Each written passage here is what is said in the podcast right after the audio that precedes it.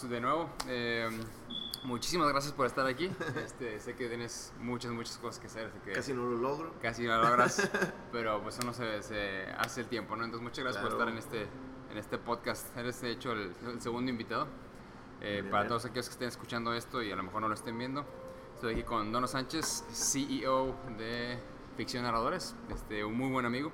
Y nada más quiero platicar contigo sobre tu trayectoria, sobre cómo te iniciaste en esto. Y um, bueno, como se vaya dando la plática, pues ya vamos viendo y si podemos al mismo tiempo dibujar un poco, porque este segmento se llama eh, Café y Bocetos.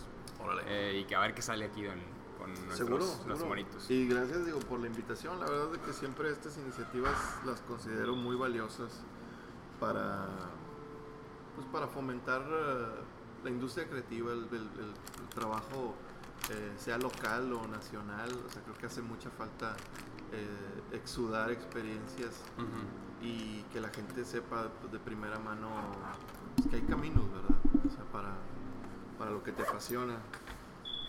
Por ejemplo, eh, precisamente lo que le, estaba platicando yo al mudo que cuando si yo hubiera tenido a alguien que cuando yo tenía corta edad, que estaba no sé, a lo mejor en primaria o deja tú en secundaria quizás, si yo hubiera tenido a alguien que me hubiera dicho, mira, este, ya sé, o sea, sí se puede hacer, se puede hacer y eh, yo estoy, yo estoy haciéndole, yo le hice sí o yo empecé así, si hubiera habido alguien que me hubiera dado algún indicio de que se podía, a lo mejor hubiera empezado antes sea, pero yo no me sí, no había. creí que se podía. Ujú. este, y de hecho fueron eh, personas como eh, el Pato, como este Carreño, como tú, como Mudo, que las fui conociendo poco a poco y me di cuenta que si ellos también, si ellos podían, pues yo también podía de alguna manera, ¿no? Entonces, Claro. tú por ejemplo, ¿cuál, ¿cuándo fue, cómo fue que te iniciaste en, en, digamos, en esta, en esta carrera? ¿O cuál fue tus primeros intereses en, en esto? Fíjate, para mí es este como un una ay, no sé cómo se le diga si paradoja o como dilema o como pero o sea, desde muy temprano yo tenía claro de que quería hacer cómics, ¿no? Como forma de vida. Ujú. Y, y eso estableció un gran reto entre mi familia y yo eh, para poder hacerlo, ¿no? ¿En Porque serio? era como, ¿de qué hablas? ¿Cómo vas a poder hacer esto? ¿Tu, tu familia tiene, hay alguien que tenga, se dedique a la rama artística? Eh, mi padre era arquitecto y pintaba y tenía como una cierta beta, pero más como pasatiempo, ¿no? No, no era algo profesional. Este, pero para cuando yo tengo este, que surge este deseo, que surge el, el interés formal de dedicarme a esto, pues él ya no estaba. Digo, a final de cuentas yo creo que no hubiera sido tampoco para él sencillo procesarlo porque también en su decisión de vida estuvo eso, ¿no? Pues bueno, hacer arquitectura este, y en sus tiempos libres pintaba, dibujaba. Se lo veía más este, como un hobby, un, un hobby, pasatiempo. exacto. ¿no? Algo que no te va a dejar dinero, no te va a dar una forma de vida. Eh, digo, imposible saberlo, pero quizá hubiera sido también así, este, y, y súper complicado porque pues no tenía yo absolutamente nada eh, como argumentos, ¿no? Más que decía cosas raras como, es que cómo puede este mundo, o sea, qué mundo tan siniestro sería, o sea, que yo quiero hacer esto, esto es lo que hago desde chico, dibujar y, Ujú. Y no puedo hacerlo. O sea, qué, qué- qué tragedia, ¿no? No puede ser. O sea, pero entonces desde, desde que estabas chaval, desde que estabas morrito, tú ya lo tenías bien claro. sí, la, la verdad, o sea, desde los 15 años más o menos, y, en, y por esas épocas, junto con Rojo, que también es socio en, en- en fundador en Ficción Narradores, Ujú. y otros amigos que siguen estando en la, en la comunidad como Marte, es, o- otros, otros creadores, así- hicimos un estudio como subterráneo que se llamaba Neurona C y queríamos hacer cómics. Me acuerdo O de ese nombre, me acuerdo, o sea, de haberlo visto algún fanzine o algún Sí, lado, hicimos un par de fanzines, cosas este, muy, muy, muy eh, modestas, la verdad. No tuvimos mucho alcance y, y yo siento que, pues desde ese entonces, al ver esas dificultades para poder desarrollar y poder transmitir la idea, pero era la misma que es la de ficción, ¿no? o sea, la de crear cosas nacionales, eh, tener una identidad este, creativa propia y que la gente pues también consuma, cambiar ese hábito de consumir contenido extranjero y empezar a fortalecer nuestros propios contenidos. Desde entonces, Uy, pero ¿de qué año estamos hablando? 95. 96, o sea, no, sí, ¿no? Ya, Sí, entonces tiene ahora cuando me dicen, ratote. es que no, no debes de trabajar tanto, ¿y por qué trabajas tanto? Le digo, oye, pues es que 20 años me ha tomado empezar esto, este, desde que lo quería hacer, tengo, tengo tiempo que recuperar, ¿no? Pues es que es, es- es tu vida, digamos, ¿no? O sea, desde, desde que tenías... Sí, era algo bastante nítido. eh, De pequeño, yo dibujo desde los 3 años, pero como a lo mejor desde los 8, recuerdo en mis cuadernos de dibujo que los personajes tenían diálogos. Por ejemplo, regresaba del cine Ujú. de que de ver una película completamente no apta para mi edad, ¿no? Robocop o algo. ¡Ah, qué buena! ¿Cuántos años tenías entonces? Uy, pero por ahí anda, ¿eh? O sea, Ujú. como 8, 7. No, impensable ahorita, impensable. Sí, sí. Y, y no, me, llevaban mis padres, ¿no? Entonces, este, era otro mundo. Y Ujú. regresaba y me ponía a dibujar, ¿no? Como que cosas de la película, pero ponía diálogos, o sea, como que me acordaba y les ponía como que, eh, detente o, la, o sea, cosas así. De tus historias, O digamos. sea, como que le ponía algo de narrativa ahí a los, a los dibujos. Y, y eso me acompañó mucho, como, como que lo siento un lenguaje muy, muy, muy personal para mí. Y, y una vez que salió, recuerdo la muerte de Superman, creo que fue, eso fue un activador Parte importante, donde dije, ah, es que, o sea, no recuerdo bien cómo lo procesaba, pero era como, o sea, si se murió Superman, ahora hay que hacer otros personajes, ¿no? O sea, tenemos O- algo que... Sí, porque realmente era, eh, pues, digamos que el, el prototipo de superhéroe por excelencia. Sí, y, y, y pues te digo, era como un deseo muy, muy claro, pero fue bastante complicado. O sea, ya regresando a la pregunta, yo creo que fue hasta el 2001 que Mudo me dice, oye, vamos al Comic Con. Este, yo entonces trabajaba en el periódico El Norte, el departamento de ilustración e infografía, y ya me podía costear un viaje a San Diego, ¿no? Ok. Entonces dije, bueno, vamos. Y cuando entramos allá al hall, ahí regresó súper duro la, la onda y dije, no, ¿cómo chingas que no? O sea, sí puedo, Sí se puede. sí sí puedo puede. hacer, sí puedo, me voy a meter aquí. Oye, oye, pero espera, antes, de, de brincar tanto a, a- hasta y, Comic y Con. también era otro Comic Con, o sea, también era como Ah, muy otro. cómics, ¿no? No O sea, es lo que estaba muy, ahorita, muy, no, muy, por muy supuesto. basado en cómics. Entonces también veías una industria ahí operando. ¿no? Ujú. Dije, de alguna forma me tengo que... Tengo que entrarle a este tengo mundo. que meter. Y ese fue como el, el verdadero este, detonante que me puso en marcha como para regresar a ello. Ujú. Porque siempre estuve haciendo cómics, o sea, independientes. Aún cuando estaba en el periódico, trabajábamos eh, Mudo y yo en el Arsenal. Me acuerdo que estábamos... Eso es lo que me estaba poniendo a hacer en mis tiempos libres. Ujú. Este, pero no había un plan claro, ¿no? O sea, era como, bueno, a ver, a ver cómo, o sea, me, Sí, me le, dedico a estabas, hacer le, le estaba rascando donde pudieras. Y esa era, esa era mi siguiente pregunta. Antes de, de brincarnos a- al fase Comic Con, eh, eh, más joven, ¿qué tipo de qué tipo de material consumías? ¿Qué tipo de, de- de, no sé, personas frecuentabas? O sea, como, imagínate que eres eh, dono de, no sé, 14, 15 años, igual ya era más o menos esa época, eh, pero de que decías, es que yo quiero, yo sé que me quiero dedicar a esto, ¿qué, qué tipo de, de situaciones te ponías tú para estar en contacto con, con este mundo? Mira, bueno, pues le- en aquel entonces los cómics de Image eran, este, El boom, ¿no? el- sí, el boom, pero ah, hubo una experiencia importante que, que contrastó mucho todo ese aprendizaje, que fue conocer a un escritor, conocí a un escri- escritor que se llama Can Urquidias. Ok. Y es la persona más excéntrica que podrás conocer jamás, ¿no? Y, y lo quiero muchísimo tenía en su casa cómics rarísimos. Había, tenía una, una serie de antologías españolas que se llamaban Rambla.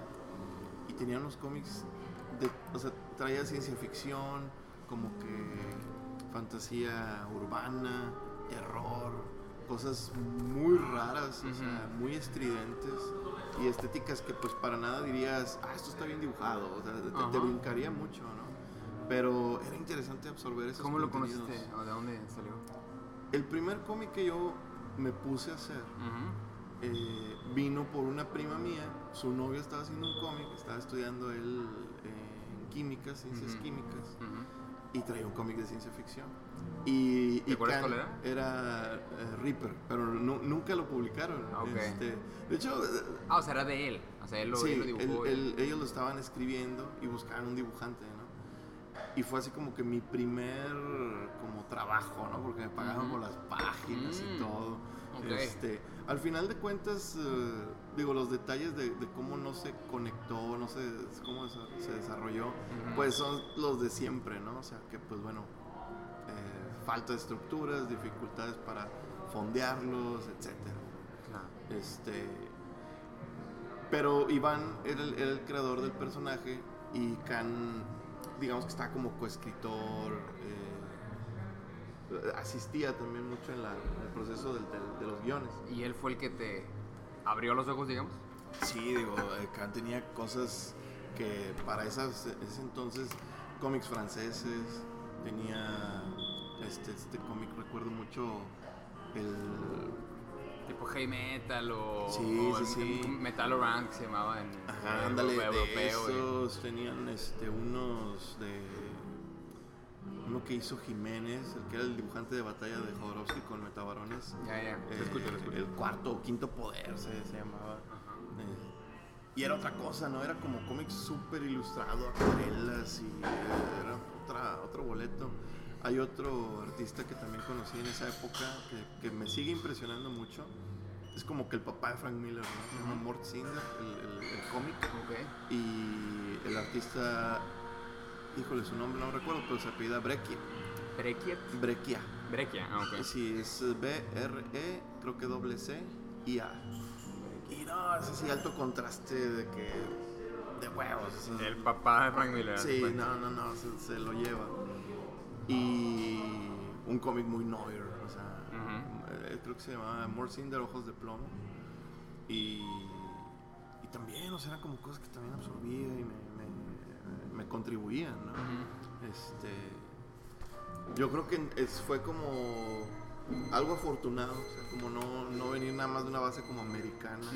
Eh, manga yo creo que fue hasta más más adelante, años después, donde vi los mangas por medio de Dark Horse. Akira, Los, este, los de cajón. Sí, Ghost in the Shell, Appleseed, Appleseed me gusta más que Ghost in the Shell. la En verdad. serio, eh. Te llegabas al corazón. Sí, sí. Y se hace mucho más, este, o sea, en cuestión de dibujo dinámico, o sea, Ujú. hay páginas que son brutales, así que 15 páginas de una, una secuencia secuencia. de trancazos, ¿no? Ah, qué, qué chido. Qué chido. Sí, ¿no? Está, está así el- esta chica, no me acuerdo cómo se llama el personaje, pero así que le rodean cinco güeyes, ¿no? Ujú. Y, y bolas, empieza la secuencia hasta que se los Empina lleva a todos. Y te quedas, madre, qué secuencia. pero imagínate meterte 15 páginas. No, pues va, va a ser muy enjoyable de su parte, digo, y por eso lo voy a hacer. Este, oye, pero pues, qué chido me- que me cuentes que tengas así como influencias no típicas de, pues sí, de cómic americano, pero tuviste Ujú. otro tipo de influencias que seguramente moldeó tus gustos desde ese entonces, ¿no? Y a lo mejor ese es el tipo de materiales que uno resuena contigo y que ahora estás desarrollando Sí. más, ¿no? Sí, la verdad, por ejemplo, con Turbo, mi cómic, eh, muchas personas como que les saca de onda el formato, o sea, que dicen, Ujú. es que esto es muy fantoche y por qué hacerlo tan, y es costoso y que no sé qué, y le digo, pues es que yo realmente aprecio mucho esa forma de, de- de contar, o sea, el formato europeo, o sea, también creo que le agrega mucho a, a, a la capacidad, ¿no? Que puedes, este alcanzar con una historia Ujú. en, en ese formato. O sea, lo que puedes concentrar en una página. eh, yo siento que las, las páginas como que es el compás de la historia.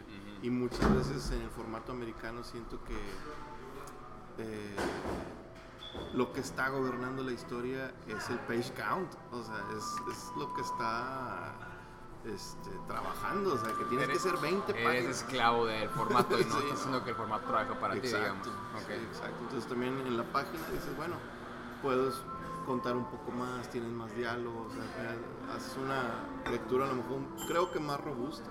Ya. O tal vez es sencillamente como con lo que cada quien se halla. Sí, digo, cada quien tiene sus, sus preferencias, tiene sus influencias también, este, y como que cada quien va explotando a su manera. Se me viene a la mente este, mis favoritos, em, Sean Murphy, que Ujú. la primera vez que yo vi su trabajo fue como, lo- te prometo que lo primero que pensé fue, esto es como si Bill Watterson hiciera cómics de acción. Bill Watterson de, de es- algo esa es la, la, la transición que, entonces, es, es porque se convirtió en un maestro de, de su medio, ¿no? Que es la, la pluma y la tinta. Pero Yes. esas son sus influencias, entonces, digo, siento que cada quien tiene sus influencias de donde, de donde con lo que ha crecido y lo que ha visto, ¿no? Exacto. Entonces me cuentas que eh, tienes esas influencias del cómic europeo y ahorita se muestra en tu trabajo, eso es este, clarísimo. Digo, Sí, y qué bueno tener variedad, ¿no? ¿no? Exactamente. Entonces, él, esta persona, ¿cómo dices que se llama? ¿Alex o, o qué? ¿Quién, perdón? El, el que te enseñó todos estos cómics. Can, Can. Can, así como un perro.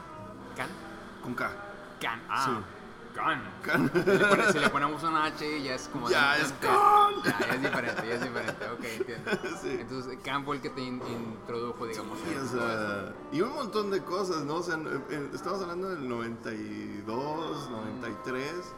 O sea, yo no tenía acceso a internet, pero este güey era como el internet para mí. o sea, Ah, era, era tu fuente, era tu fuente, total. tenía un montón de cosas que yo, órale, no, no conocía. ¿no? Qué chido, o sea, digo, qué chido que tuviste acceso a alguien que te, que te mostrara todo ese mundo, ¿no?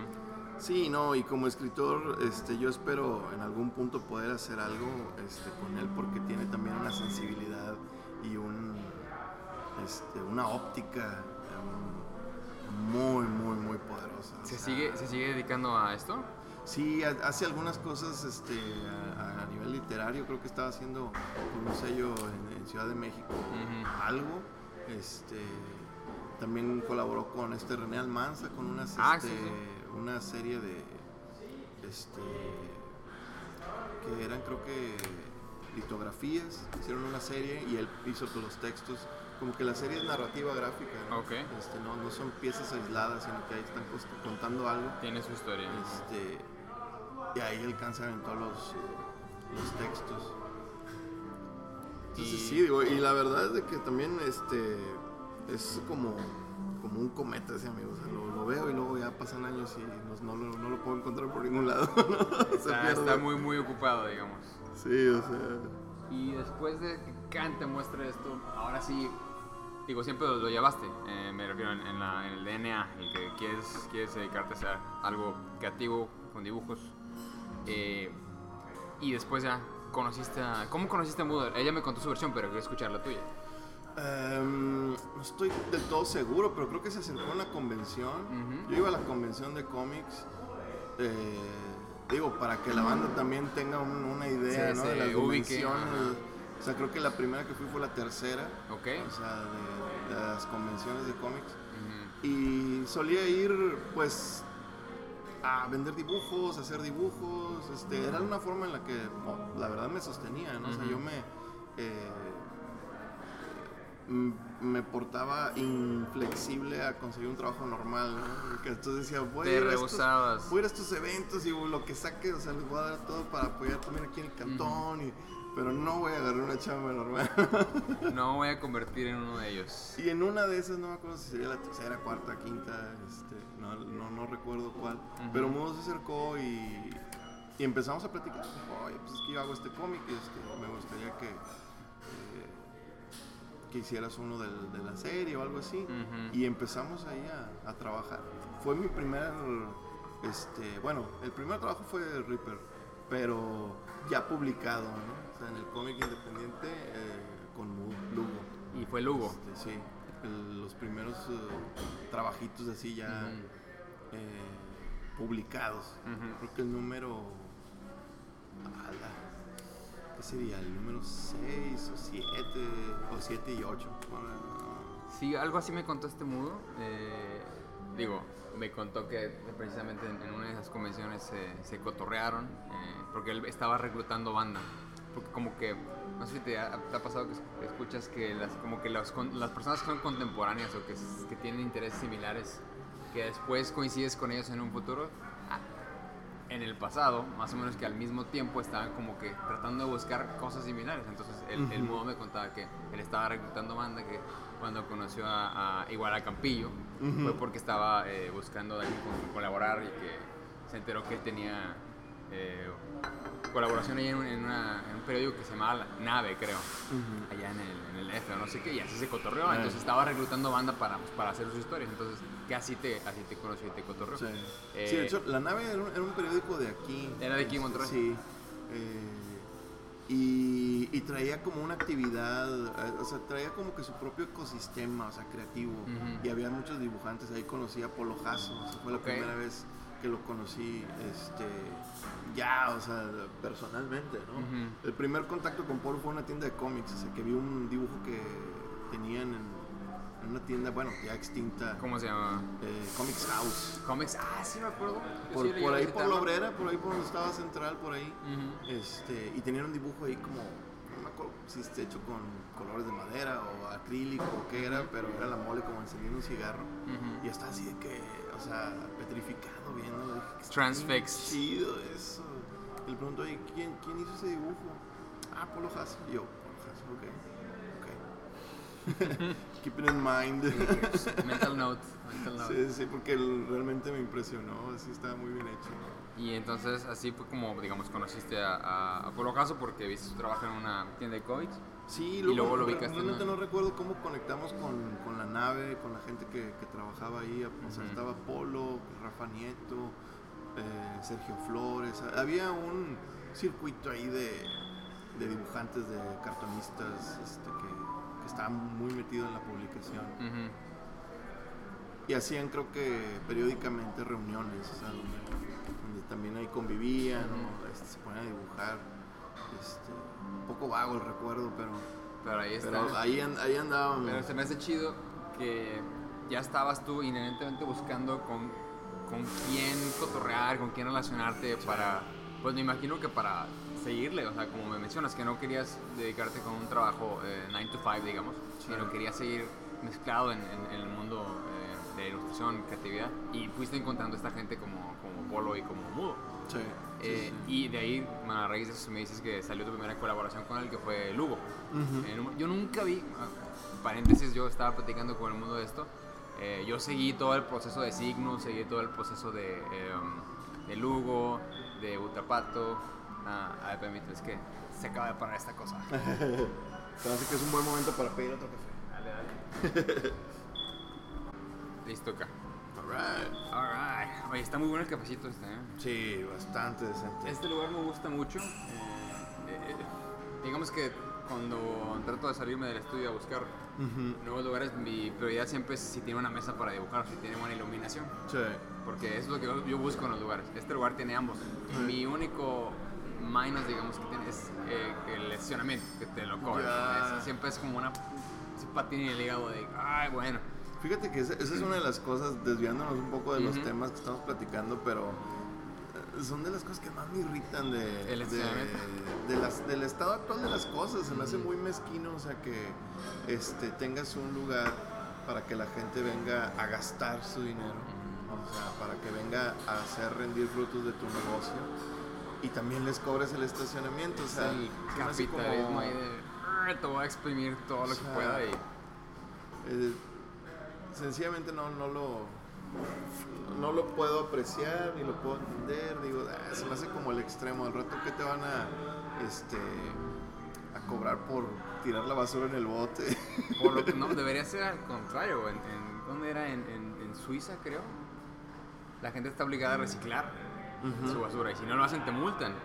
Entonces tienes que mantener tu, tu desecho y tu carbon print así al, al mínimo porque si no sacas la basura y así. Así, no debería ser. Sí, es, es- es como no sé se me hace muy voraz Ese es otro, sí, otro tema que a mí Muy también me, voraz. me puede mucho, la, contaminación. Uy, la contaminación, no hablemos de eso ahorita porque me, me pongo de mal humor, pero bueno, mejor... Ya vamos a hablar de a dónde estará bueno mejor, irnos, a mejores ¿no? temas, sí. No, ahorita entramos al tema de los cafés, pero yo estoy más, más, tengo más curiosidad de saber eh, sobre tu vida, brother. Eh, bueno, y nos quedamos que estábamos, así que estabas, que trabajaste con el mundo y yo estaba... Que no lo habías visto, yo estaba ¿no? Explicando, así, ¿no? Yo estaba siguiendo el proceso. Yo, de hecho, yo nunca vi tu trabajo en, en Lugo, órale porque yo me quedé en el número 4, creo que se lo dibujó este Raúl. Raúl Treviño. Ah, cierto, Rulo, Rulo O el de 5, uno, el sí. 5. Fue 1, 2, 3 por Barberi. Ujú. Y luego en el 4 entró Raúl. Y yo recuerdo el último que tenía una portada de Humberto Ramos, que estaban los dos personajes con, con un lobo atrás. Eh, Recuerdo esa. Y después de una portada de Raúl. Y después de ahí ya, ya no supe nada. O sea, ya, ya no encontré ningún número ni ninguna publicación. Y sí las estaba buscando, pero no las encontré. Entonces yo no sabía que habías trabajado en Lugo. De hecho, estoy súper curioso de ver si tuvieras ahí las paginillas para verlas, porque me gustaría mucho ver qué, qué es lo que hiciste. Igual, creo que ahí en la oficina tenemos un. Sí, eh, Hack a ver si me porque- En la Comicteca tiene, tiene un ejemplar, creo. Sí, Este, porque yo, de que neta, o a lo mejor sí lo vi y, y no lo ubico, pero no- ahorita no lo tengo así fresco. Sí, digo, fue un- una cosa interesante eh, para mí porque aprendí, o sea, yo- yo cuando llegué noté que tanto Carlos como Mudo tenían eh, pues eh, un interés en mantener la dirección de arte, la estética que habían establecido con Giovanni, con, con Carlo Barberi. Este, y yo tenía un estilo más pues, influenciado por McFarlane, más ruidoso, más Ujú. este, rayado, eh, exagerado. eh, y, y- y en el proceso de trabajar con ellos también fue bueno migrar un poco para, para que no desentonara tanto, para que tuviera este, una cierta cohesión ¿no? con, Ujú. con- con los otros números. Ya, ya sí que hubiera este, Y- continuidad, digamos. Sí, sí. Y muchas veces, fíjate, yo siento que ar- artistas sienten como que pierden algo al tener que, no sé, sublimar su, su propia ¿Identidad? identidad, su autonomía. Pero yo siento que es al revés. Yo me he dado cuenta a través de esa experiencia y otras, como lo del trabajo en el periódico, este, de cómo han contribuido a mi capacidad de producción y de entender y de apreciar arte en general. Este, creo que son cosas que realmente te suman.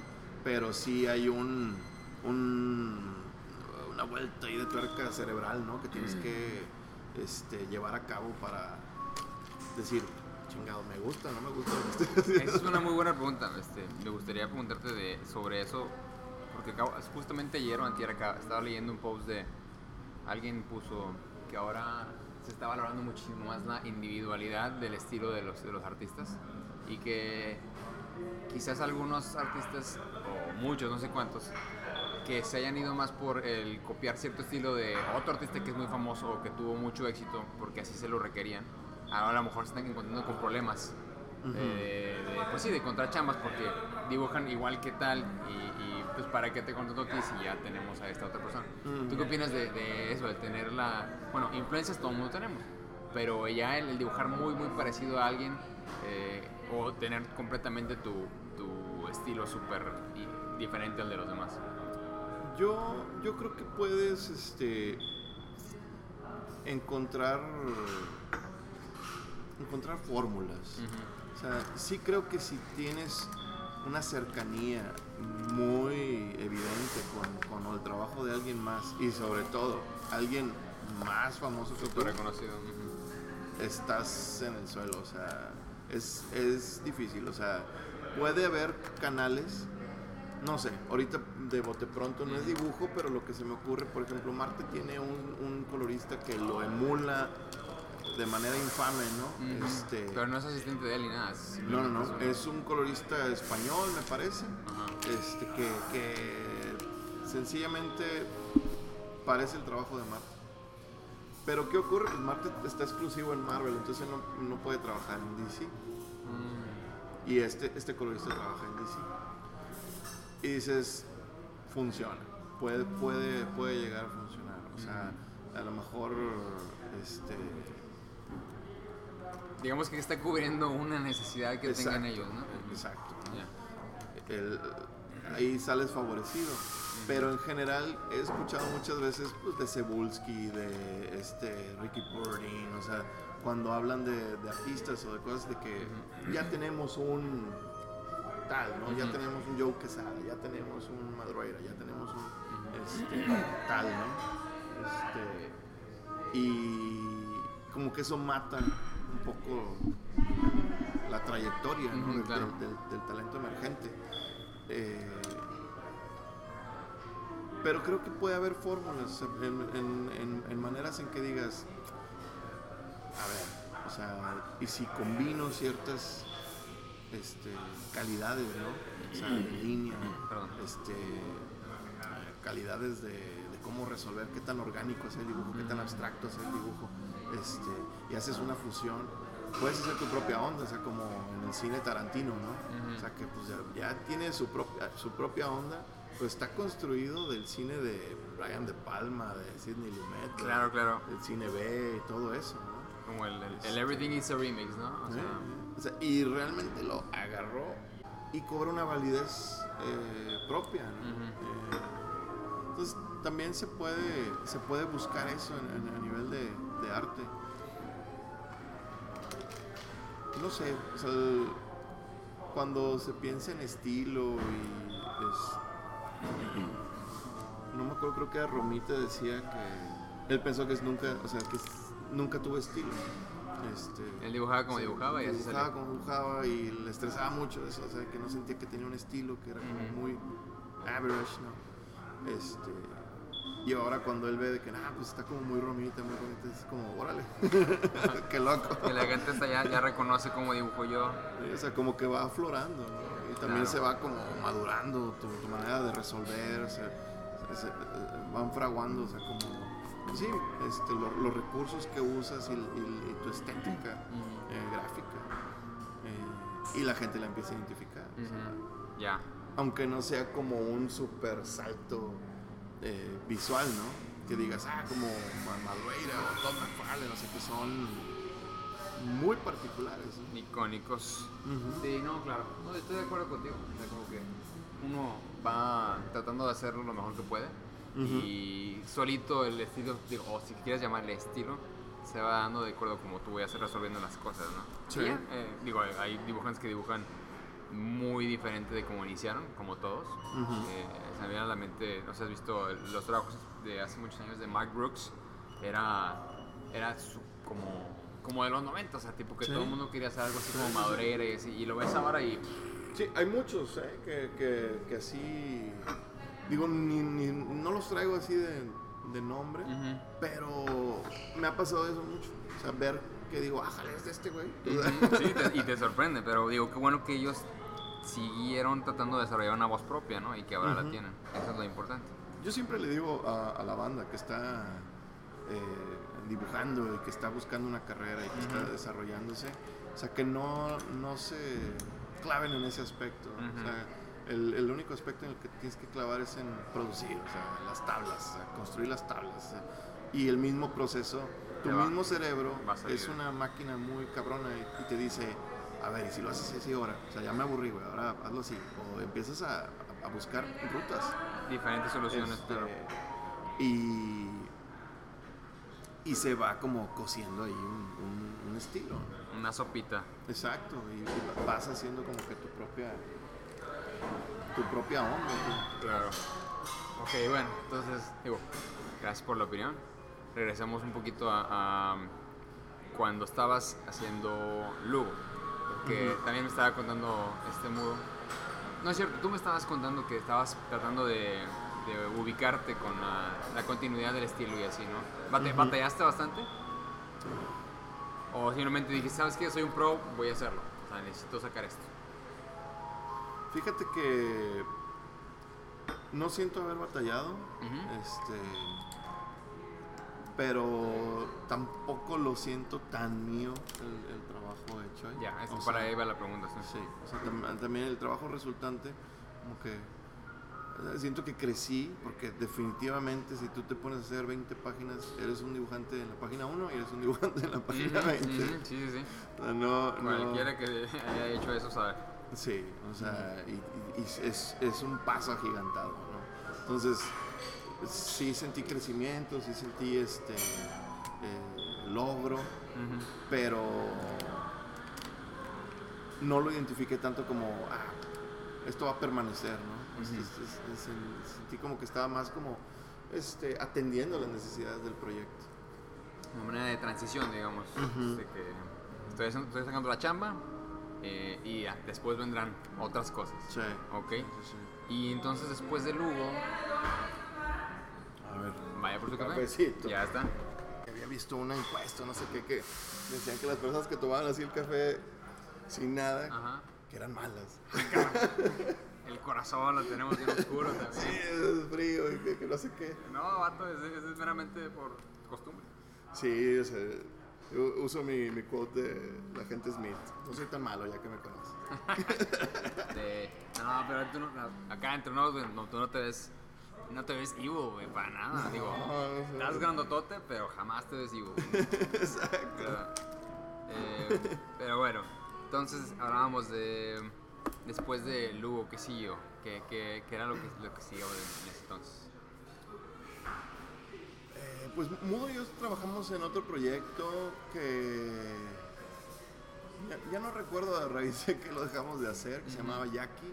Ok. Este, hicimos unas páginas, este, no, no- no me acuerdo qué fue lo que, lo que nos hizo decidir soltarlo y empezó Mudo a trabajar en el Arsenal. Para entonces yo ya había conseguido el, el trabajo en el periódico El Norte y, y traíamos mucho como pasito para adelante, pasito para atrás. De repente, el, el primer año en el periódico, yo estuve tres años en el periódico y el primer año fue muy complicado, sobre todo porque entré con el horario de diaria, salía, entraba a las 3 de la tarde o 4 y salía a medianoche. Ay, qué pesado. Este, y también me ocurrió que llegaba a la casa y llegaba como ¿Frito? O, este, ah, no, energizado. como encarrilado, de- pero sentía como no se puede acabar el día así, ¿no? Entonces, este, a veces dibujaba y a veces sí llegaba cansado, etcétera. Ya. Entonces, en un momento también dijo, no, hombre, ¿sabes qué? Le voy a seguir acá, este, Pancho Ruiz Velasco lo va a dibujar y creo que se pusieron a trabajar en el proyecto de ellos y luego yo ya estaba más desocupado y me dice, no, me Pancho ya no le puedo seguir, tiene mucho trabajo y este... Y lo volvimos como a reactivar, ¿no? ¿Estás hablando del Arsenal? Del Arsenal, sí. Ok, sí, algo, algo así me contó el Mudo también. Eh, que de hecho tú le sugeriste volver a dibujarlo, ¿no? Sí. Eh, yo, cuando lo hicimos la primera vez, tomamos conceptos que, que Francisco había hecho. Estaban padres. Pero a mí ese proyecto siempre me, me conectó mucho porque lo sentía mexicano. O sea, a diferencia de Lugo, eh, este lo sentía que tenía mucho jugo, o sea, de, de- de verdadera identidad, eso, eso me movía. Pero ya cuando hicimos las páginas y todo, los personajes yo no los sentía, pues, mexicanos, ¿no? Ajá. Entonces los rehice, o sea, le dije, ¿sabes qué? Déjame hacer unos diseños, este, conservando algunos elementos, o sea, por ejemplo, el, el Gatling Gun de, de Gotsuki, Sí. este, se quedó, pero los, los, los cartuchos o las, los tanques donde trae todo el amo, eh, los, los cambié por unos que fueran como más reales, traía nada más como un barril, o sea, era como vistoso, pero dije, no, darle un- una cierta, este, como realidad, ¿no? Al, o sea, cómo realmente alguien haría esta arma, ¿no? Este, Sí. Y Fíjate que eso es algo, perdón que te interrumpa, es algo que a mí me notó, o sea, me llamó mucho la atención cuando lo vi. No recuerdo exactamente cuándo fue que, o sea, que lo empecé a ojear. Creo que fue en una convención de Cintermex. ujú. Creo que estaba el mudo y el pato sentados así de que lado a lado. Yo ahí todavía no los conocía así de, de que me llevara con ellos. Solamente yo sabía de que, ah, mira, yo sé que él es el que hizo Ultrapato y yo sé que él está haciendo el Arsenal, ¿no? Entonces, Ujú. creo que ahí fue la primera vez que, que le... Y sí, fue ahí porque me, me firmó el, el TPB Ya. y me, me acuerdo que me firmó como Rock On. Y yo, ah, huevo, qué, qué chido que me firmó así, ¿no? El mudo. Eh, esa fue la primera vez que yo eh, vi el Arsenal. Y Ya. cuando lo estaba ojeando, sí me llamó mucho la atención. Primero que nada, la calidad con la que estaba hecha, porque era, Ujú. ¿sabes? Top notch. Eh, ya tiene, creo, como unos que 10 años que salió, un poquito más. ¿Qué será? 2000. 15, Va para 15. 14, 15, bueno. Va para 15. 2000, 2004 Ujú, este, salió la miniserie. O sea, los floppy, los, los singles. y creo que el 2006 se, ya se recopiló. Ya. Ok, no, pues ya tiene, ya tiene su ratito, ¿no? Sí, tiene pero, un rato. pero para ese entonces a mí se me hacía una calidad impresionante. O sea, de, de todo, del arte, del compilado, del material, todo. Y eso me llamó mucho la atención. Y ya al, al leerlo, al, al- al ver tu, tu trabajo, se me hacía bien chido el, la solución de cómo tienen las armas, de cómo los outfits se estaban integrando a ellas, de los paisajes. O sea, se me hacía muy, Sí. muy buen trabajo. Este, ya, o sea, como en la suma de las partes se me hacía bien, bien chido. Y eso me llamó mucho la atención. Eh, y por lo que me cuentas es lo que estabas tratando tú de hacer. Sí, digo, gracias por el comentario. La, la verdad es de que me clavé, o sea, yo como que también, ap- aparte de que real, de 14, siempre lo he encontrado como un lugar interesante, un lugar que tiene una conexión curiosa conmigo, este, las locaciones y todo. O sea, fue muy chido, muy vigorizante trabajar con un proyecto así, ¿sabes? Que digas, a ver, vamos a este pueblo y le vamos a subir tres, cuatro rayitas de futuro y de postapocalíptica. ¿Cómo se vería? no? Sí, ¿no? Y está, está bien chido, o sea, Este- los escenarios, los ambientes, todo, todo está muy padre. Y también ahí yo siento que eh, adopté pues, algo que permanece todavía en mí. O sea, yo ahora todavía mi forma en la que más me gusta trabajar los cómics no es eh, de dibujar, entintar, eh, colorear, sino dibujar, colorear. Ya, O sea, te saltas directo, ¿no? o sea, como que siento que la línea es el, el elemento que une todo. O sea, es, es, es como este elemento que amarra, que tiene el grip sobre toda la imagen.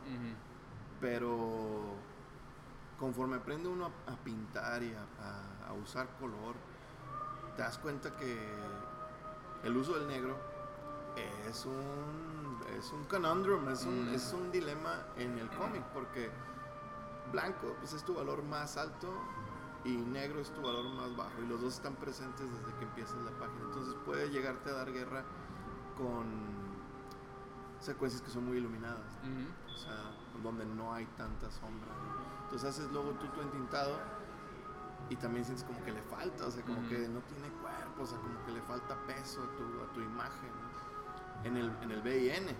Pero al llevarlo a color, luego le agregan ahí highlights y todo para que Se tenga la profundidad y, y es otra cosa. Entonces, al, al traer como una idea de, de integral, ¿no? de hacer la ilustración, abordé eso, dije, "Ah, lo voy a dibujar y recuerdo que lo hice a lápiz y el lápiz lo escaneamos y de ahí lo, lo pinté. ¿no? Yo me acuerdo que tú me comentaste alguna vez, de hecho cuando estábamos en un Starbucks o algo así, que eso era parte de lo que tú querías lograr, o sea, tú querías que te transmitieron eso cuando estabas trabajando en el norte, de que tú eras, eh, eh, tú eras el, el- el director, el controlador de todo, entonces sí, otorgarle ese control a alguien más como que le restaba un poco a tu trabajo Sí. y tú no querías perder ese control, ¿sí? ¿no? Más o Sí, menos sí, me dijiste. Sí, recuerdo muy, muy bien o sea, esa conversación con Luis Ujú. Vázquez, que es un ilustrador sasasazo Ujú. internacional. Y platicábamos de, o sea, de cómic y de todo. Y, y él no, no lo, o sea, no lo criticó, pero no lo entendía. O sea, que él- pero me dice, pero ¿cómo? O sea, que tú lo dibujas y luego Más. alguien lo va, le va a poner la tinta, o sea, la pluma. O, o, o sea, lo, y luego alguien lo pinta. Y le digo, sí, o sea, lo hacen tres personas. Y su reacción era como... o sea, como que se le hacía muy, Sí, muy muy raro. extremo, ¿no? Y dice, le digo, ¿qué onda? Y dice, no, pues es que sí se me hace como... O sea, confiar así tanto con una persona para que resuelva tu dibujo, ¿no? Este, y, y pues bueno, platicábamos de que pues era lo del el, el bullpen americano, o sea, que Claro. sacar los cómics en chingue, pues también por eso, ¿no? Sí, Pero, eres parte de la- pero esa, esa conversación como que incepcionó ahí un, algo. una onda de... Pues sí, o sea, y aquí estoy haciendo ilustraciones completas. o sea, Hasta no- la fecha. O sea, sí te, sí te afectó de Sí, manera sí. positiva, quiero pensar. Sí, desde luego. Eh, ahora, digo, creo que cada proyecto trae su, su nota, ¿no? Entonces, de pronto, no todos los proyectos necesitan eso. O sea, también creo que a lo mejor hay unos proyectos que hasta blanco y negro es más que suficiente y se van a ver súper chidos, ¿no? O sea, estábamos hablando de, de o así, sácalo. Mándelo ya. Es una A delicia. A veces yo siento que el color mm, Le quita. Le quita. Este, a toda esa esos nutrientes así de Sí, detallitos, proteína, sí, de- sí, del, del entintado y, Proteína visual. y sus composiciones. ¿no? Ujú. Este, Y él, él, entonces, este, José Luis dices que se llama. Luis, Luis, Vázquez. Luis Vázquez. Él, Sí, te- te- chécalo, es, es ilustrador muy eh, a lo editorial, que- Ujú. pero ah, es tremendo, es muy bueno. sabe, sabe su, sabe su business. Sí, tiene un montonal de, de premios de la SND, la Órale. Sociedad de Newspaper Design. Ajá. Es muy bueno. Entonces, pero volvemos a lo mismo. Es otra persona que te encontraste en el camino que te influenció de manera Sí, positiva. Ujú. en, en general toda la experiencia del periódico, o sea, me... eh, digamos que me, me- me afectó, me benefició profundamente. O sea, siento que ahí aprendí como que lo que es dibujar, como estamos dibujando ahorita, plácido, o dibujar para entregar algo. o sea. Ok. O sea, es, algo muy diferente una de otra. O sea, son, son mindsets muy particulares. No, este, Tienes que responderle a alguien, no tienes que responder Exacto, solamente ¿no? a ti, ¿no? y, y, y lo que es optimizar, eficien- ef- hacer más eficiente el proceso. O sea, en el periódico, sobre todo el primer año, que eran las, eh, me tocó lo que es diaria, que son las secciones diarias, todos los días, deportes, local, nacional, internacional. Pues eso es como que ni preguntas para cuándo, o sea, es para Ya. ya. Era para ayer. Ya, no, entonces luego platico con el equipo, eh, la editorial, les digo, no, pues se morirían en el periódico. Si, supiera- si supieran los deadlines de, de los Sí, cómics. ¿no? Porque hay veces que yo llego con algo, oye, hay que hacer esto, necesitamos hacer, preparar este documento, o así, así, que, ah, ¿cuándo no? Pues a zap, o sea, y, jeez, y sufren, ¿no? Súper porque... no, mí eso se me, en el periódico desapareció ese sentimiento. Tiene hambre, me quebraron.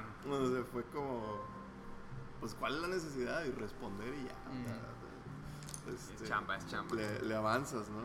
Pero sí, o sea, to- toda, toda esa experiencia me, me contribuyó mucho. Y, y ahora que trabajamos, este, eh, pues de continuamente con, con editoriales afuera y todo.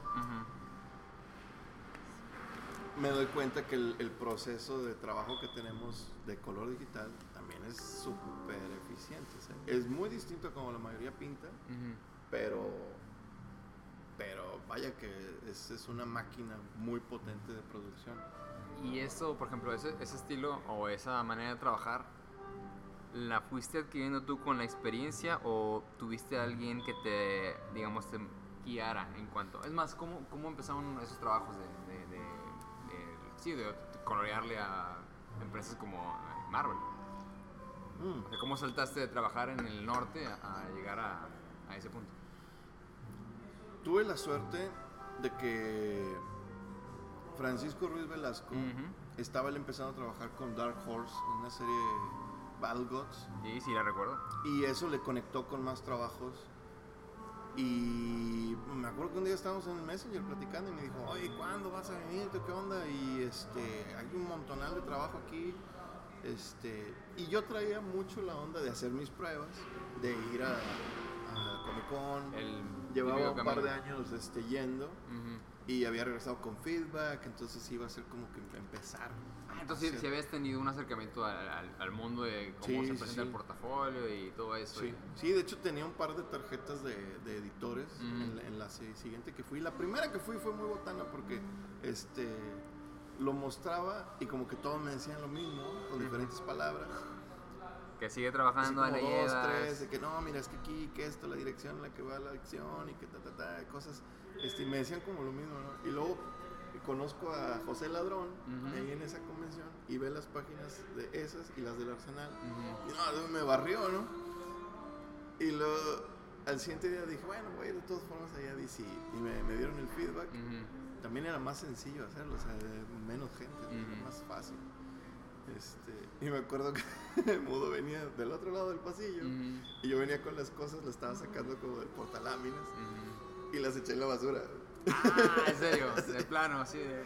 Y así dije, ¿qué? ¿Qué pasó?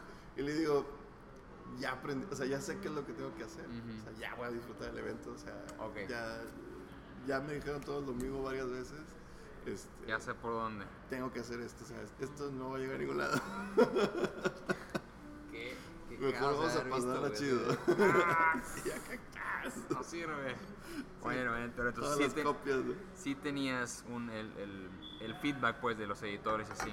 Sí, sí, afortunadamente sí pude reunir bastante, bastante feedback y, y curiosamente, este, variado, ¿no? O sea, tanto Marvel, me acuerdo que había un, un editor, Daniel Ketchum, no sé si siga, digo, Ujú. todo- en todos estos años que hemos estado trabajando no, no lo No ha no- aparecido no por hemos correspondido.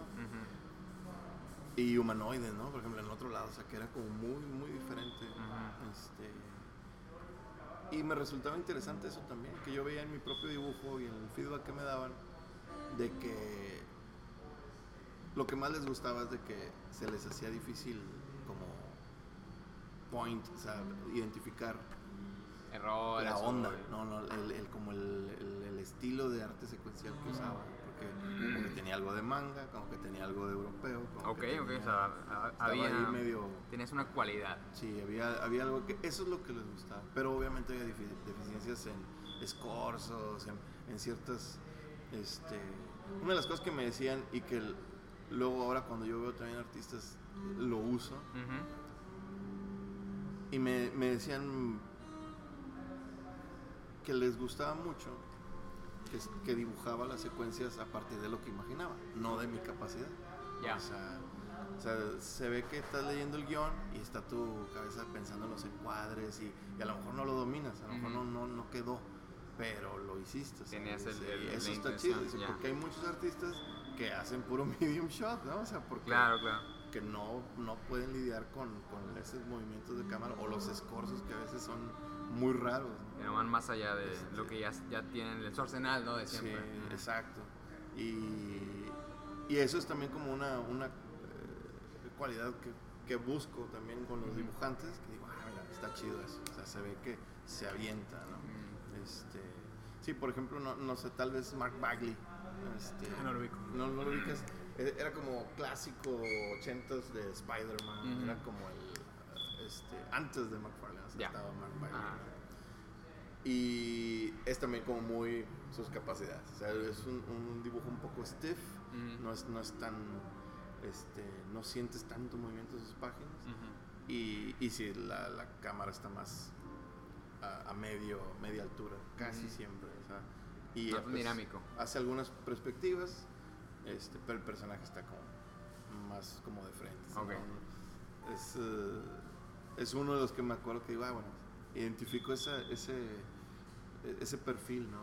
De dibujar desde lo que controlas y dibujar desde lo que te imaginas. O sea, e- ese es el tipo de feedback positivo que te dan Sí. los editores. Sí, eso, eso estaba chido, ¿no? Entonces, traía yo ahí un proceso, pero Pancho me, me invita y fue muy chistoso porque creo que no lo decía tan en serio, ¿no? O, Ah, sea, sí. o sea, como que, pues, cua- él me dice, es que hay muchísimo trabajo y que no, hombre, cuando quieras, y le digo, pues, igual te caigo mañana. No, pues, si caes mañana, le damos y que no y sé le qué. caíste. Y caí, renuncié ese día. ¿Sabe qué? Me voy. Sí. Ah, qué chido. Mm. ¿Cómo reaccionó? Fue genial porque en el periódico le pregunté a mi jefe, a Eddie Macías. Me dice, no, hombre, llégale, no, para que desde aquí de todos modos sale todo, o sea, ve con recursos, dile que yo, este, está todo bien, y que, Ujú. que de una vez, y, y lánzate. Y al siguiente día estaba ahí, tan, tan, tan, ¿qué onda? Ajá, ¿qué onda? Pues aquí estoy. qué chido. Yo no me dices dos veces, pues vamos a darle. Oye, bueno, Este, ¿cómo, andas, ¿cómo andas de tiempo? Bien, bien, bien. ¿Sure? Sí, entonces, Eh, cuando tú me das la señal, le, le, le cortamos y sí, podemos creo que continuar el otro día. Una, ¿sabes? una media horita Ah, más. ok. Listo. All right. Y entonces te fuiste con este Francisco Ruiz Velasco. Ujú.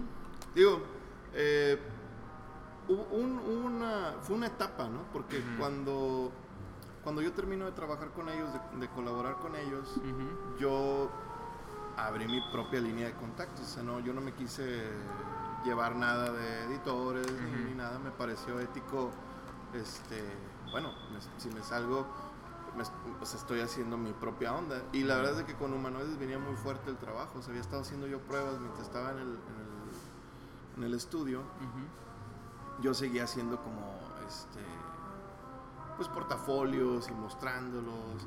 Y, y ese año con Fabrice Giger, el dueño de Humanoides, tuve la suerte de, de- fue una verdadera carambola de que él viera el trabajo que, que traía. Directo, ajá. Este, sí, fue muy loco porque eh, Jesús Aburto eh, fue en ese viaje con nosotros y yo me encontraba así como que frustrado de que digo, es que no puede ser, o sea, no alcanzo a meterme en las listas para que chequen el portafolio. O sea, es- dicen que llegues ahí primera hora, voy a una, me apunto para las cuatro y llego a las otras están llenas. O sea, está brutal. Ujú. Les dije, ayúdenme y apúntenme, o sea, en la que puedan, ¿no? Sí. Este.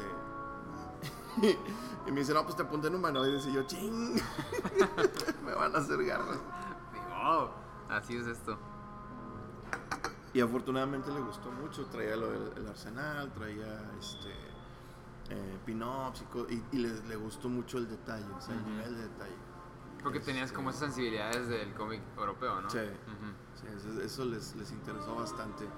Eh, y anda- andaba con eso, entonces cuando yo también sentí como que, ah, bueno, creo que puedo, empezaba a llegarme trabajo de color que también estaba haciendo con ellos, porque hice pruebas de dibujo, pero súper difíciles, o sea, súper, súper exigentes.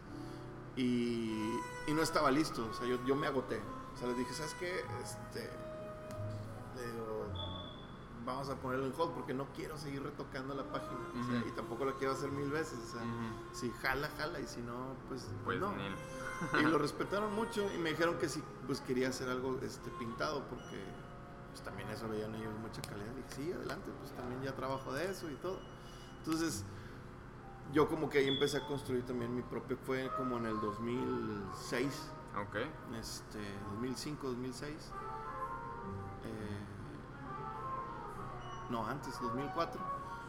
Y, y empecé como pues, a trabajar, ¿no? Como independiente, como coloreando independiente. El estudio continuó por algunos años, luego Francisco se fue a, a Los Ángeles y eventualmente ya se, se desbandó, ¿no? O sea, Marte creo que fue el Aburto. Aburto fue de los últimos en, en entrar allá al Entonces estamos hablando de. en- Era en el estudio F. Ok. Sí, sí. Y cada quien fue encontrando como su, su caminito, Ujú. voz individual o su- sus nuevos retos o nuevas, nuevas Sí. maneras de, de desarrollarse. Tú ahí ya empezaste a, a darle por tu cuenta. eh, ¿Y cuánto tiempo estuviste así? ¿O cómo brincaste hacia, sabes qué, voy a, a- voy a crear ficción? Fue como todo un proceso, o sea, en, eh, estando como independiente, luego como viene de vuelta la cosa de hacer equipo, Raúl Treviño, Rex, Locus y Tato Caballero, eh, nos juntamos en mi departamento y dijeron, pues aquí lo montamos, el estudio, cada quien haciendo sus cosas. Este, Rulo traía su propia línea de trabajo. En aquel entonces estaba haciendo cosas para Marvel, pero también estaba haciendo lo de la danza de la conquista para Ujú, Norma Editorial. sí. Este, Tato me había estado ayudando con el arsenal y me estaba ayudando también con cosas de humanoides. Y Rex, él sí era como el nuevo, ¿no? El aprendiz en ese entonces. Y, y de hecho fue como más o menos el, el- el- provocador que hizo que surgiera el estudio. Porque ¿En serio? era como, es que quiero aprender, quiero aprender. Pero esa actitud está bien chida. Este, sí, no, es la que se necesita, ¿eh? Este. Ya luego que lo, que lo cotorrees a él para, para tus cápsulas. Claro que sí. Te contará cómo fue que me convenció Mándame. de prepararlo. En, en la, en la carne asada de ahora navideña, ahí me contó un poquito. Órale. Sí, o sea, ahí sí se ve el de que es que yo quería y lo decía y, y ponme pruebas y así. Y y me bateaba, me bateaba, Sí. me bateaba. Y, y yo era así como, no, o sea, too old, too old to begin the training. Así es. Y en, pero tú estaban en, en, en tu cantón, ahí estaban. Sí, o sea, ahí todos. empezamos y en el 2000, en el 2008 eh, nos, nos separamos de vuelta para cada quien trabajar desde, desde su casa. Ujú. Rulo se iba a ir a Canadá a estudiar inglés este, yo quería a ponerme a trabajar en turbo, o sea, quería Ujú. concentrarme, reducir la cantidad de trabajo y responsabilidades para poderme ponerme a trabajar en mi proyecto, ¿no? Y, y ya lo de ficción, digo, realmente vino como una. un- una manifestación, o sea, Ujú. a través del, del mismo cómic, ¿no? O sea, cuando estaba haciendo Turbo, eh, en ese tiempo surgió el Festo, Festival Sí. de Autores de la Ciudad de México, Sí. Y me acuerdo que eh, Fernando Treviño, que, que también es socio en, en ficción, le platicaba yo del, del, del evento. Me dice, ¿por qué no llevas el que estás haciendo y todo? Le digo, no, pues no, no tengo varo. Y él puso el varo para, para sacar una edición corta de, de 100 ejemplares, ¿no? O sea, sacamos con Cablam, los hice con Cablam. Sí. Pues hicimos toda la jugada y a la vuelta de todo, de toda la maroma, dije, esto no funciona. O sea, hacer tan pocas Eh, ejemplares. piezas y el, El costo de cada una y, o sea, poniéndole un poco de, de visión, de decir, wow, o sea, pues, ok, se recuperó la inversión, quedó un poquito para cubrirlo el costo de las ediciones de las serigrafías, este, salió lo del viaje, Ujú. pero no quedó nada. Es, y luego digo, y luego si lo quiero vender. Entonces de ahí empecé a, a- Escalar, a- escalar. A, a pensar, a ver, a ver, y, a, y a investigar un poco. Y, este, y ya vas dando modelo de negocio. Y O sea, ya lo estás viendo todo. más como un negocio. Es que eso, Sí. eso se me hace súper importante porque no me acuerdo quién me dijo. Siempre me acuerdo de cosas, pero no me acuerdo dónde las leí. Me pasa lo mismo. De, Sí, que luego le atribuyo o difamo. y no, y no, y no quiero quitarle crédito a nadie ni, a- ni adjudicarme nada. Pero eh, decía, esa es la diferencia entre, l- bueno, por lo menos la, la raza que se dedica a esto de la parte norte del país, como que ustedes lo ven más como un negocio, y más en la parte centro y para abajo como que todavía no, no, no se tiene muy bien esa mentalidad. No recuerdo quién lo dijo, la verdad. eh. Tampoco quiero decir si sí o si no, pero es importante verlo Sí. con la seriedad necesaria para transformar esto pues, o sea, en un negocio viable y empezar a, más bien no empezar, sino continuar con la, fomentar esta industria, Sí. ¿no? sobre todo nacional. Sí, y yo, yo creo que aquí tenemos una mejor noción de ello.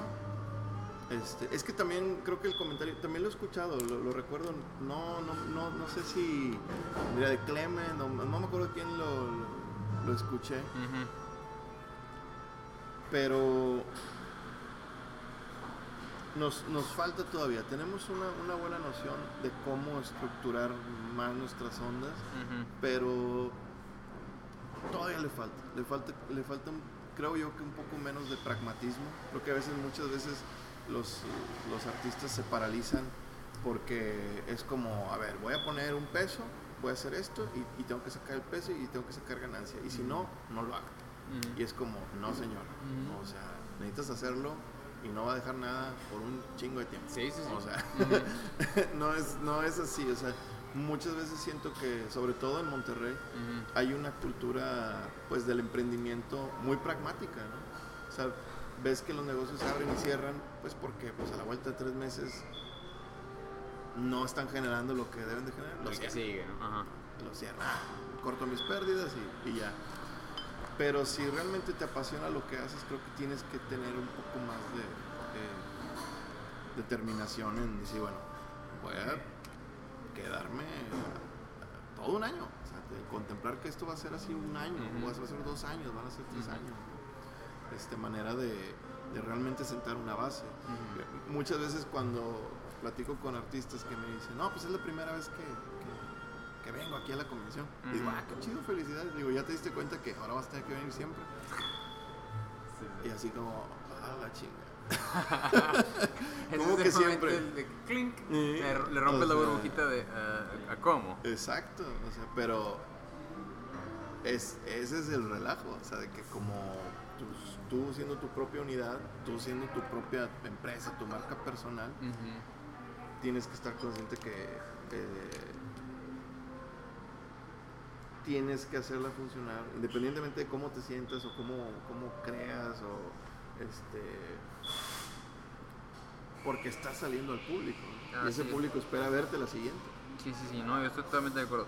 Me gustaría, de hecho, en, en una siguiente ocasión, ya platicar más como de temas más puntuales sobre cómo Ujú. ven esto de como un negocio y más, más, más bajadito. Ahorita está, está perfecto, así más como mencionar cómo, cómo llegaste a ese punto. Entonces tú vi- siento que viste una necesidad eh, a nivel personal, o sea, digamos en tu, en tu entorno, de que estoy haciendo eso y el, el- por consecuencia creo que el siguiente paso lógico sería hacerlo eso. O sea, Ujú. dar, dar ese brinco a, a hacer un negocio tuyo. Pero aún así, pues no es nada. O sea, no, eso no enchiladas. O sea, No, no, no. es como que te rifaste. Yo, yo siento que te rifaste y, y no cualquiera haría algo así. Sí, la, la verdad, hay muchas maneras como de, de las que puedes ir articulando tu, digamos que tu operación, ¿no? O sea, este, y por crear una empresa y buscar que sea un modelo de negocio de empresa es una cosa, o sea, también puedes decir, bueno, va a ser una micro, micro, micro, micro empresa, o sea, soy yo y mi chava, o soy Ujú. eh, yo y este amigo que es muy bueno para vender y este amigo que es muy bueno para las redes, y somos nosotros tres, o sea, y lo vamos a hacer funcionar. Ah, Hay, hay muchas maneras, Ujú. pero lo que, lo que sí es eh, de rigor, que muchas veces no se entiende, es de que si tú ahorita estás en un punto y quieres obtener algo, no lo vas a obtener siendo como eres ahorita. O sea, tienes que convertirte en algo más, tienes que aprender de otras cosas, tienes que tener esa flexibilidad, tienes que aprender a no estresarte porque no estás dibujando, ¿no? O sea, ah, tienes que ver los números, ah, bueno, vamos a verlos, porque es tu, es tu operación. Ujú. O sea, si realmente quieres vivir de ella, tienes que destinar ese, ese tiempo a construir ese, ese sistema. ¿no?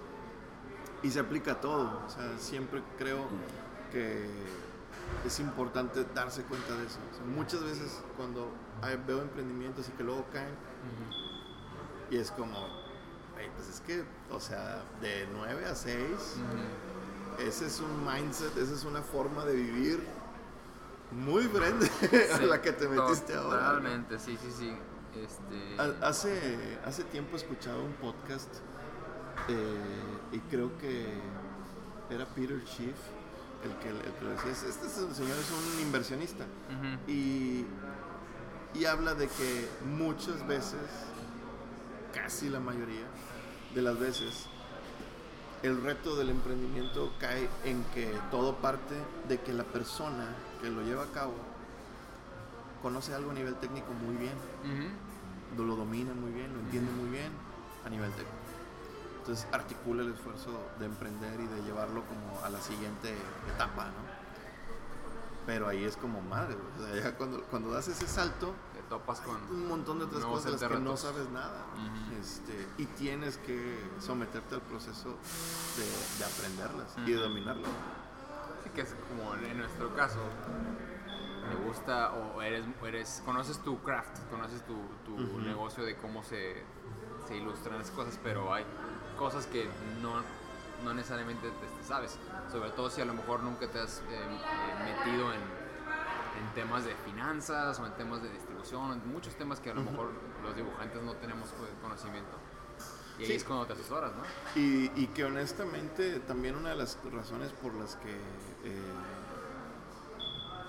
creo yo en el proyecto de, de ficción, de la editorial, Ujú. es porque realmente creo que el artista no debe meterse en eso. O sea, o sea, mi finalidad es construir un sistema que funcione para mí, o sea, para poder decir, ah, está esta plataforma que puede ayudarme a hacer mis cosas y que me dejen dinero, que me dejen dinero, no nomás hacerlas porque amo hacerlas. Es- sí, está bien chido, pero pues Es- que se vea. Exacto, o sea, porque necesitamos que se vea. Este, ¿Cómo puedes mejorar si no tienes como continuidad, no? Y estás trabajando continuamente como autor.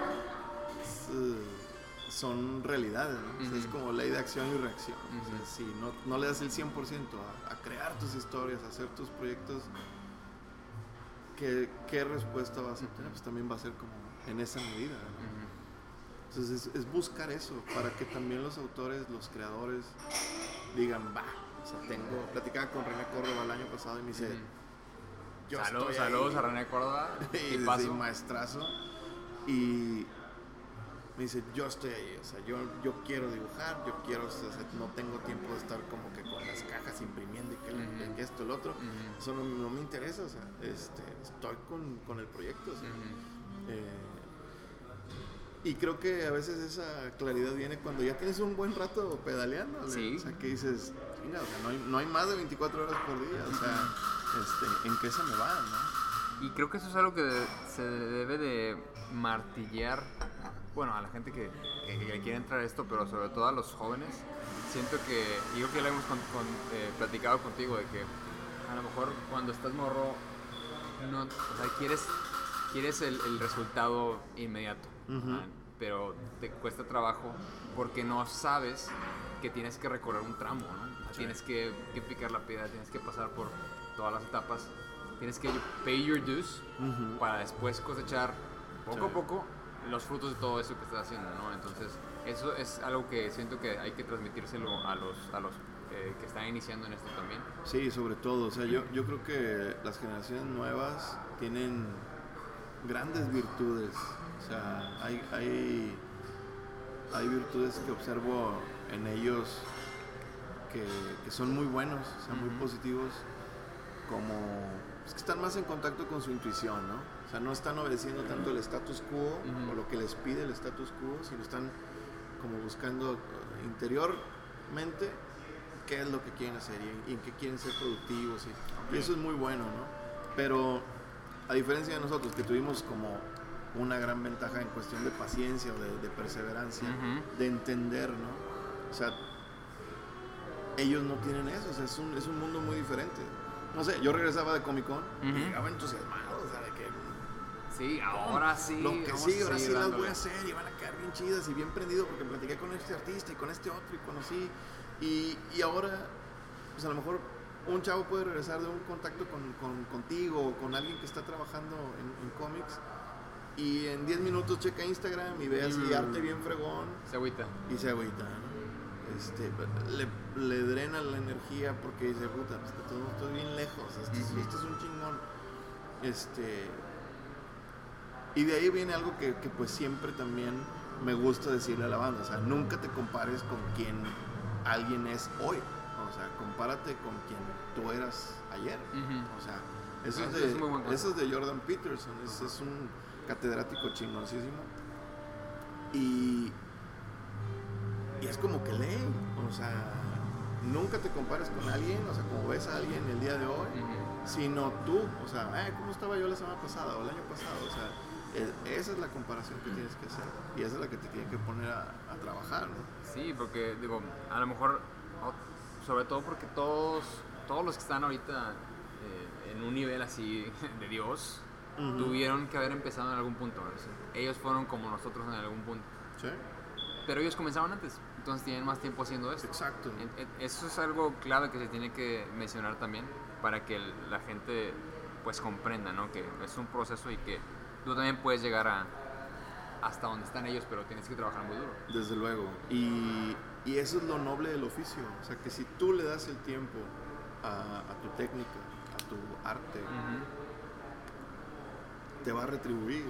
Y a la vuelta de 5, 10 años, 20 años, tienes una capacidad, tienes un talento, digamos, este, que no puedes conseguir de otra manera. Las otras personas no te vas a preocupar por quienes vienen atrás, porque sabes que estas son horas nalga, cabrón. no hay otra forma. sí, o pacto sí. con el diablo, si es que lo- Ujú. lo, lo hay, ¿no? Sí, sí, sí. Sí, porque tienes que sentarte y hacerlo, güey. Sí, No hay otra. Este.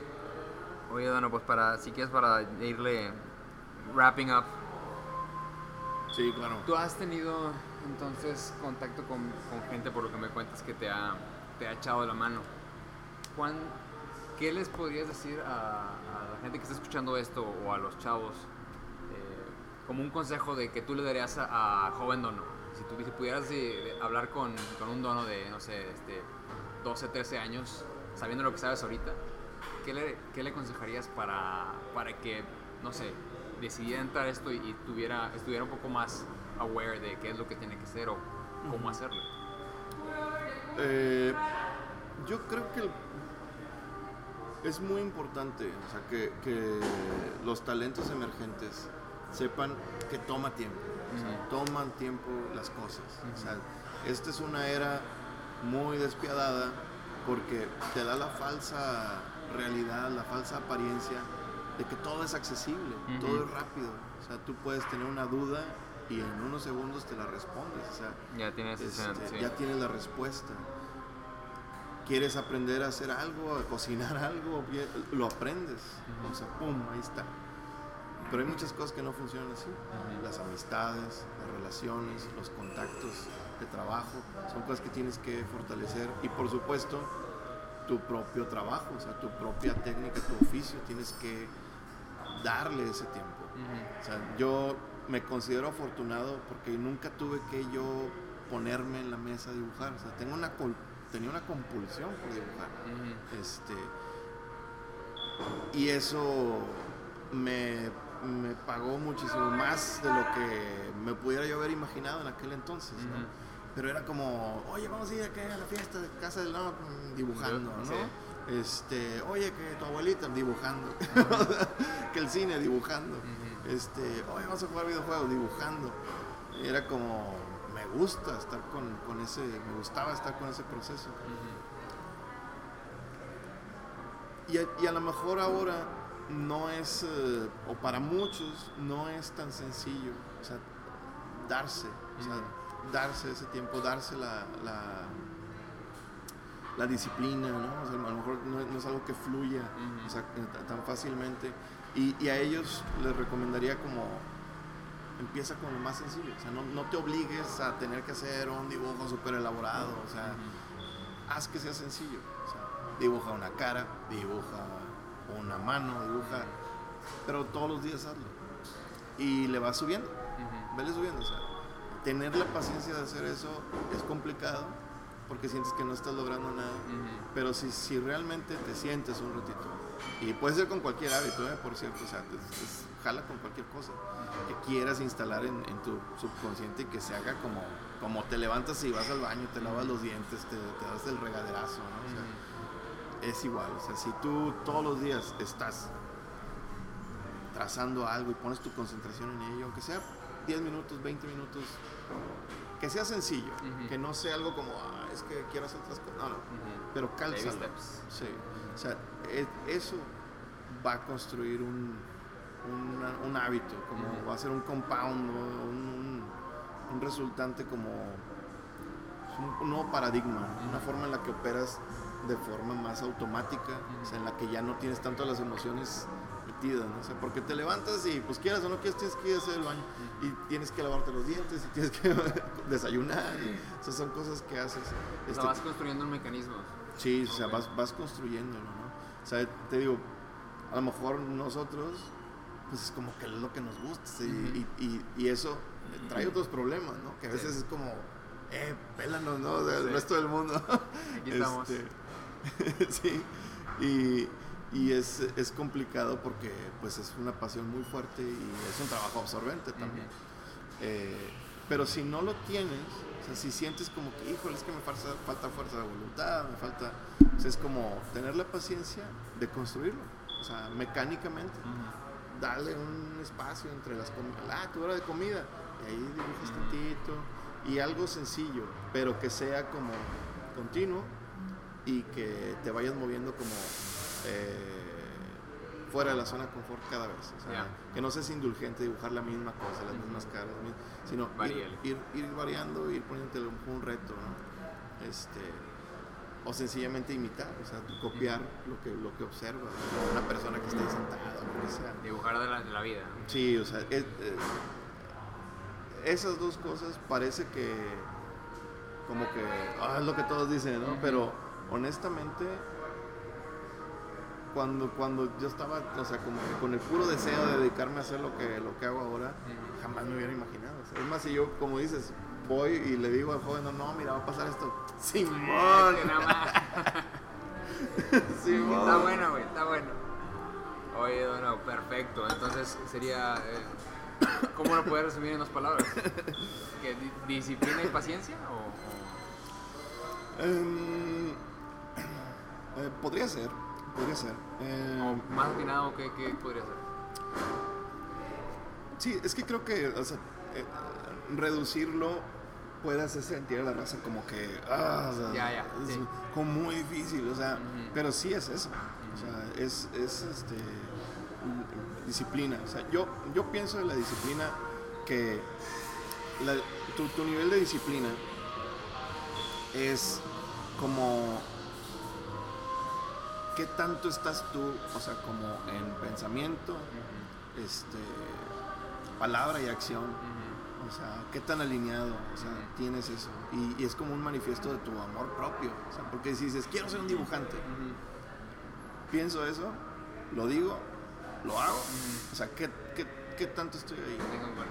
La disciplina de hacerlo, independientemente si tienes ganas, si no tienes ganas, este, pero hacerlo, lo alinea. O sea, le- lo ecualiza y dices, ah, bueno, quiero ser un dibujante, lo estoy diciendo, este, pienso en que quiero ser dibujante, pienso en las cosas que quiero conseguir y hago lo que tengo que hacer. O sea, tengo, tengo que ponerme ahí. Entonces, la disciplina es para mí eh, fundamental. Ujú. O sea, y no es algo que siempre puedas tener. O sea, hay veces como artistas buscas como el, el- la diversidad, variar, ¿no? O sea, que, que no sea como rutinario, que no, o sea, que no se vuelva aburrido. Pero es como cada quien desarrollar su propio sistema de, a ver, ¿cómo opero yo? O sea, este, y construirlo alrededor de tus flaquezas. O sea, si dices, híjole, es que los videojuegos, ¿no? Es que los videojuegos, bueno, cada vez que juegues, tenlo en la caja, o sea, y lo tienes que conectar y lo tienes que hacer para jugar. Y va a ser un poquito más difícil que lo hagas. Ujú. Y a lo mejor va a ser un poquito más fácil que hagas lo que realmente deseas hacer. Ujú. Que es lo mismo, tío, como con cualquier cosa. O sea, no, pues quiero bajar de peso. Pues bueno, si tengo que ir hasta el Seven por una coca, Ujú. es- va a ser más difícil que me tome la coca. A que si las tengo ahí en el ref. Sí, sí, sí. sea, Este, facilítate tú las Entonces, construye un poquito ahí tu sistema, conócete, este, o sea, no, no te exijas demasiado y conócete y trata de hacerlo fácil, o sea, lo más fácil posible. Y por eso te digo, o sea, no, hay gente que te dice, no, tienes que dibujar, o sea, 10.000 horas para ser un buen dibujante, pues sí, pero creo que es mejor pensar en dibuja, si no dibujas nada ahorita, que eso lo decía hace tiempo en, en un grupo de, de animación en el TEC, que nadie dibuja, ¿no? Están, están ahí en Puro, puro animación anima- puro animadores. y, y est- están en animación. Les digo, bueno, Pero nadie, nadie, o sea, nadie dibujaba, nadie era dibujante. O sea, un- uno que otro, o sea, uno que otro poquito, ¿no? Pero el estado de las cosas, ¿no? O sea, de que es, es que es lo que te digo, es, es el padecimiento de decir, ¿cuál es la herramienta que usas? ¿Qué, qué materiales usas? Esa? Sí, sí, sí. O sea, eso no te va a hacer, o sea, tú puedes agarrar un pedazo de carbón y vas a hacer algo chido con él, porque traes la herramienta interna. Y creo que esto pasa con, con los chavos ahora, que dicen, ah, voy a entrar a animación y voy a salir siendo un chingón para animar. Y puede ser, pero también depende de tu observación, sea, tu capacidad de observar, o sea, el comportamiento, el mundo, cómo se mueven las cosas. Y si lo dibujas, pues haces un proceso, o sea, en el que está entrando, o sea, tu cerebro y está saliendo. Y ahí hay algo que se mete en, el- en tu banco de memoria, ¿no? o sea, para usarlo después. Este, y es, es vital. ¿no? Entonces yo eso les decía a estos chavos, les digo, mira, bueno, ¿quién dibuja, no sé, cinco días a la semana? Nadie. Tres días a la semana. Un día a la semana, acá de que, digo, bueno, hay que dibujar, cabrón. Estamos mal. Digo, olviden el curso que les iba a dar. Pero, bueno, no, pues es el, como dices tú, el, el estado de las cosas actuales. Entonces, Es- Está cañón, porque piensas que, ah, voy a tomar el curso y ya voy a... No, no, no, lo más importante es, o sea, como que es, es exacto, o sea, como, como tú este, vas a hacer paso a paso, día por día, este, esa construcción, o sea, ladrillito por ladrillito, construir tu, tu castillo, ¿no? Que sea tu profesión, o sea, tú todos los días tienes que hacer algo. Y, y una de las formas más sencillas es esa, que sea algo que no te tome mente, que no, que no sientas como, no tengo ganas, o me estreso dibujando. Bueno, te estresas. Cinco minutos. Ujú. o sea, y empieza con algo sencillo, algo que domines. Copia algo, ¿verdad? Cosas así. Este, conócete y, y lo vas este, lo vas construyendo.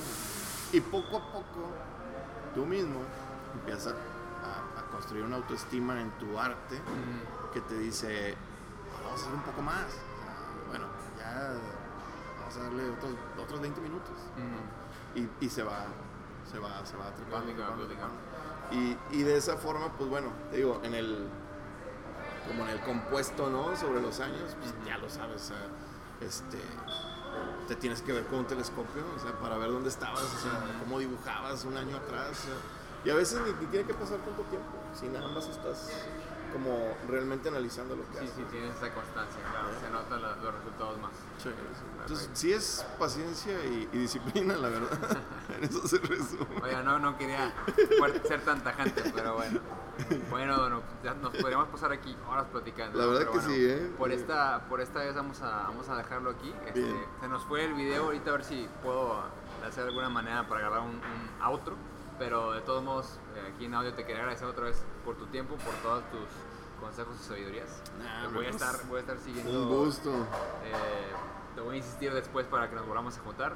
De rigor, de Eh, rigor. Y, y ver cómo vamos en ese entonces, ¿no? Pero bueno. Bueno chicos, estamos aquí para darle la despedida a esta edición de este podcast Café y Bocetos. Eh, de nuevo, le quiero agradecer a, a Dono, a Dono Sánchez por estar aquí y pasarnos toda su, su sabiduría y sus buenas experiencias. Eh, Al una, disculpa, contrario, al contrario. una disculpa porque se nos fue el video. Este, son eh, peripecias de las primeras grabaciones de, estos- de este tipo de, de transmisiones, ¿no? Pero consecuentemente trataré de, de tener más espacio en, en el celular. Pero bueno, solo quería de nuevo agradecerle a Dono por haber estado aquí. Este, est- estuvimos haciendo, como pueden ver, algunos unos bocetillos. Después les pasaré, ajá. Después les pasaremos cómo está, cómo está la versión final de ellos. Pero bueno, muchas gracias por estar aquí, muchas gracias por observarnos y, o escucharnos, según sea la, la opción. Y pues nos vemos en la próxima. Eh, hasta la vista, Warriors. Never give up, never surrender. Turbo